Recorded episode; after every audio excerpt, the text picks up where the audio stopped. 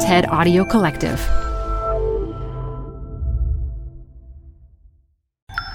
You're listening to a special archive presentation of TED Talks Audio. This talk features writer and activist OluTimehin Adegbeye, recorded live at TED Global 2017. Support comes from Zuckerman Spaeder. Through nearly five decades of taking on high stakes legal matters, Zuckerman Spaeder is recognized nationally as a premier litigation and investigations firm. Their lawyers routinely represent individuals, organizations, and law firms in business disputes, government and internal investigations, and at trial, when the lawyer you choose matters most. Online at Zuckerman.com. Support for TED Talks Daily comes from Capital One Bank. With no fees or minimums, banking with Capital One is the easiest decision in the history of decisions. Even easier than deciding to listen to another episode of your favorite podcast.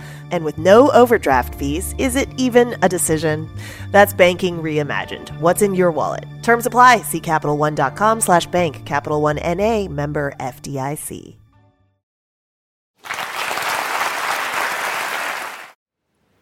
Cities are like siblings in a large polygamous family. Each one has a unique personality and is headed in a distinct direction, but they all have somewhat shared origins. Sometimes I think post colonial cities are like the children of the two least favorite wives who are constantly being asked, ah, why can't you be more like your sister? the why of cities is largely the same, no matter where they are an advantageous location that makes trade and administration possible, the potential for scalable opportunities for the skilled and unskilled alike, a popular willingness to be in constant flux, and of course, resilience. The how of cities, however, is a whole other story.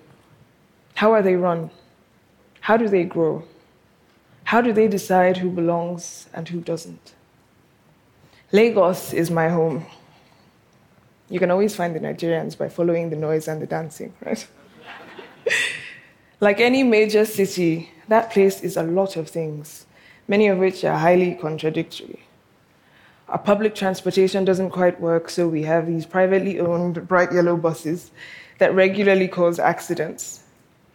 Luxury car showrooms line badly maintained and often flooded roads. Street evangelism is only slightly less ubiquitous than street harassment. Sex workers sometimes have two degrees, a bank job, and a prominent role in church. On any given day, there can be either a party or a burned body in the middle of a street.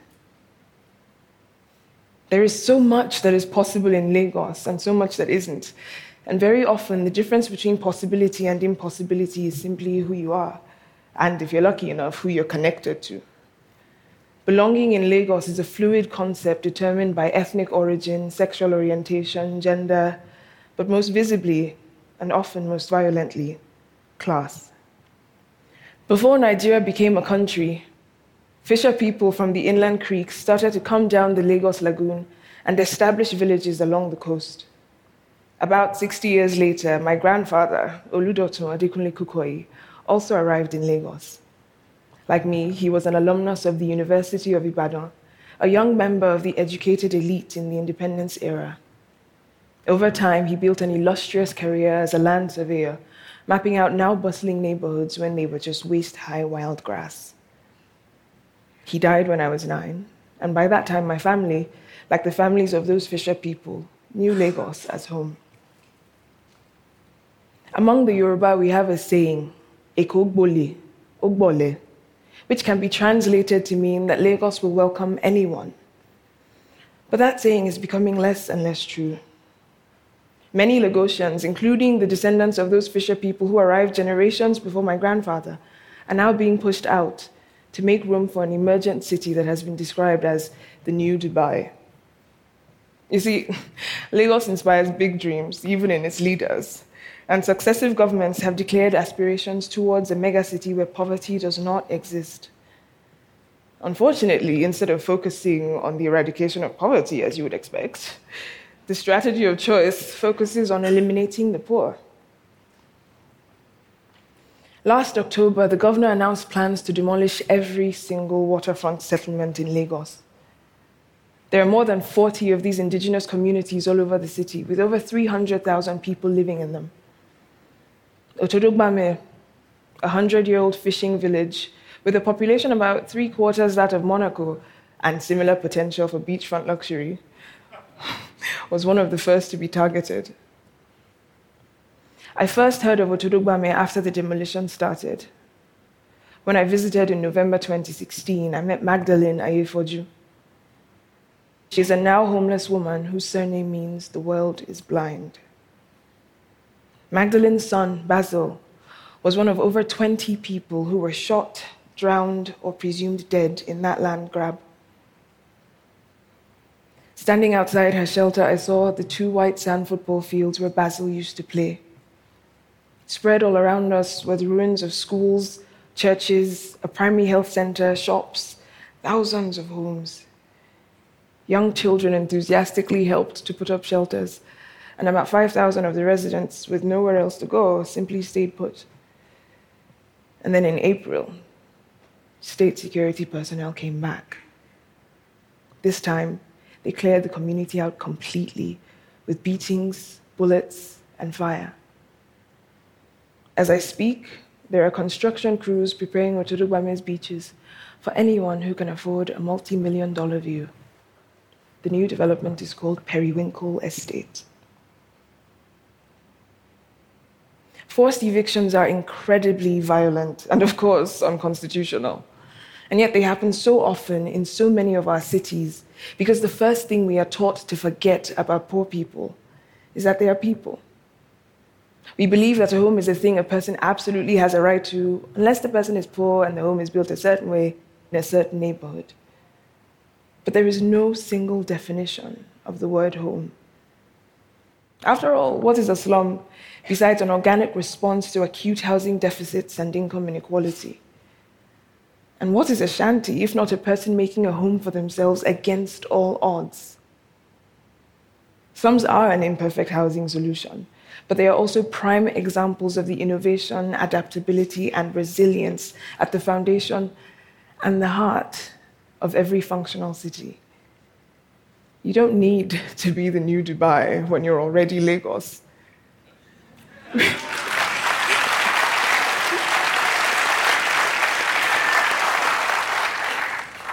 we have our own identity, our own rhythm, and as anyone who knows Lagos can tell you, poor Lagosians are very often the source of the city's character.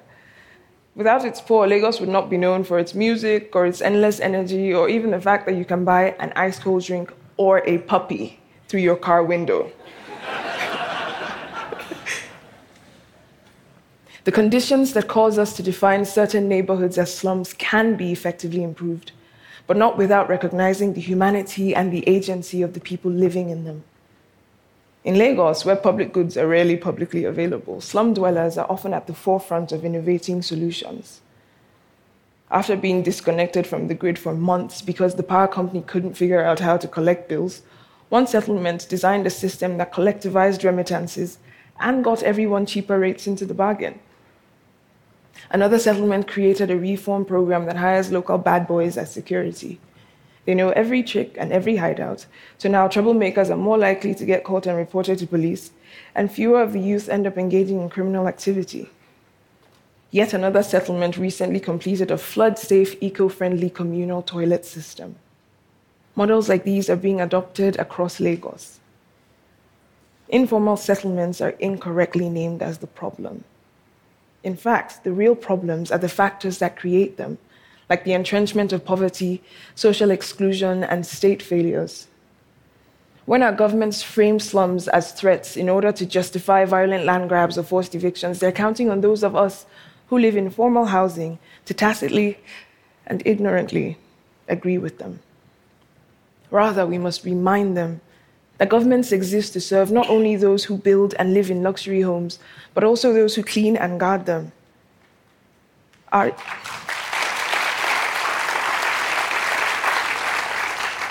Our realities may differ, but our rights don't.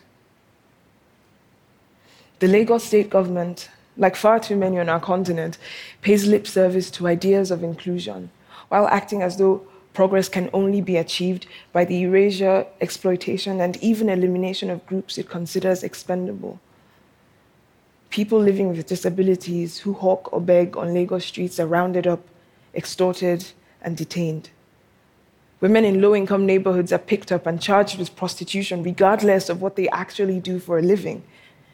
Gay citizens are scapegoated to distract from real political problems.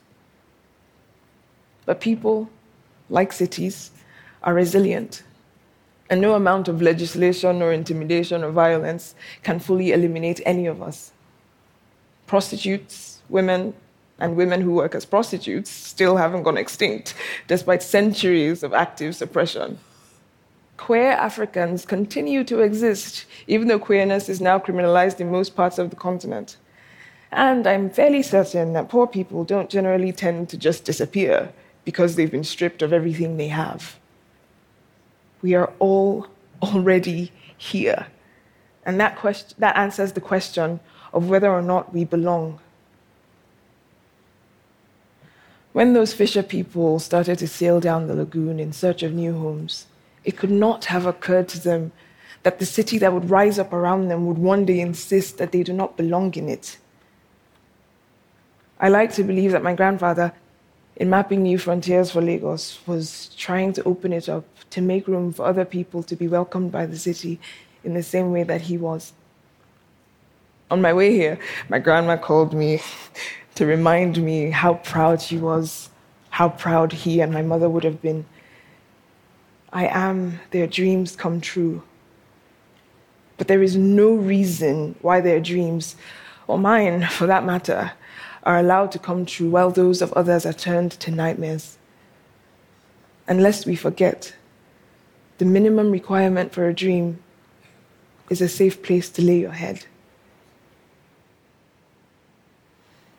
It is too late now for Basil, but not for Magdalene, not for the hundreds of thousands, the millions still under threat in Lagos or any of our cities. The world does not have to remain blind to the suffering that is created when we deny people's humanity, or even to the incredible potential for growth that exists when we recognize and value all contributions. We must hold our governments and ourselves accountable for keeping our shared cities safe for everyone in them.